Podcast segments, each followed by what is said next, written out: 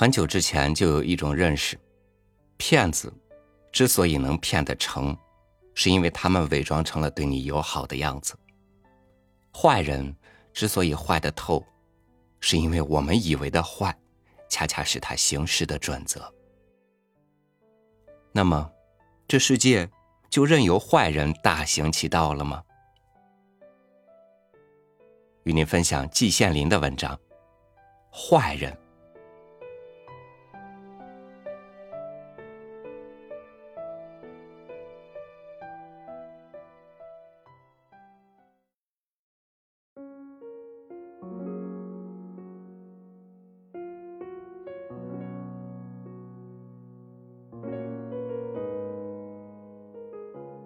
积将近九十年的经验，我深知世界上确实是有坏人的。乍看上去，这个看法的智商只能达到小学一年级的水平，这就等于说，每个人都必须吃饭，这样既真实又平庸。可是事实上，我顿悟到这个真理，是经过了长时间的观察与思考的。我从来就不是性善说的信徒，勿宁说我是倾向性恶说的。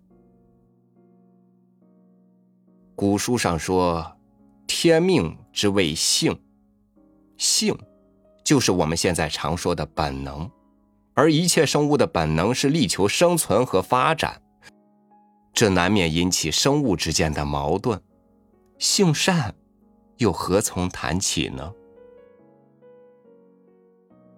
那么，什么又叫做坏人呢？记得鲁迅曾说过：“干损人利己的事还可以理解，损人又不利己的事千万干不得。”我现在利用鲁迅的话来给坏人做一个界定：干损人利己的事是坏人。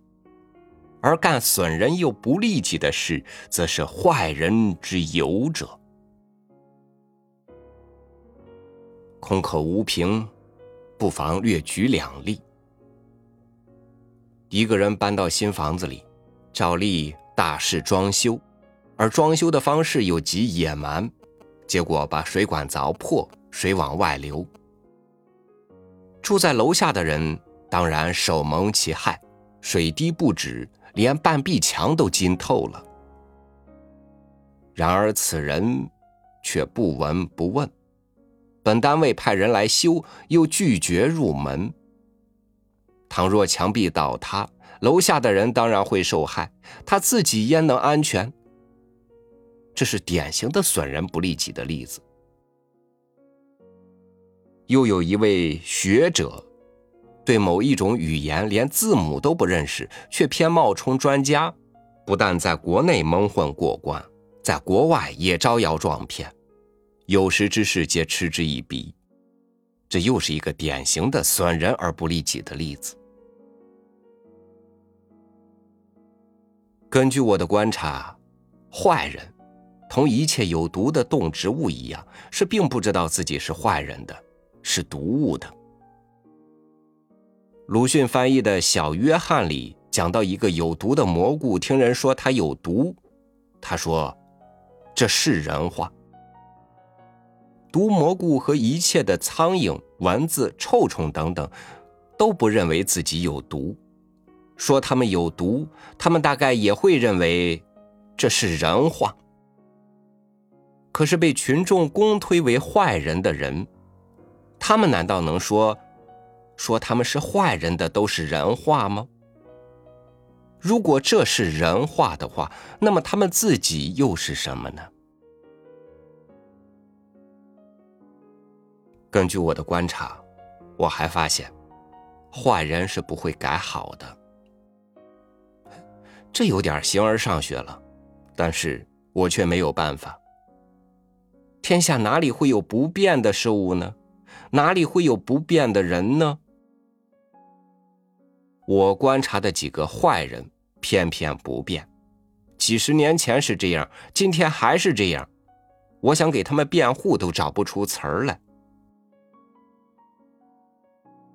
有时候我简直怀疑，天地间是否有一种叫做坏人基因的东西。可惜没有一个生物学家或生理学家提出过这种理论。我自己既非生物学家，又非生理学家，只能凭空臆断。我但愿有一个坏人改变一下，改恶从善，堵住了我的嘴。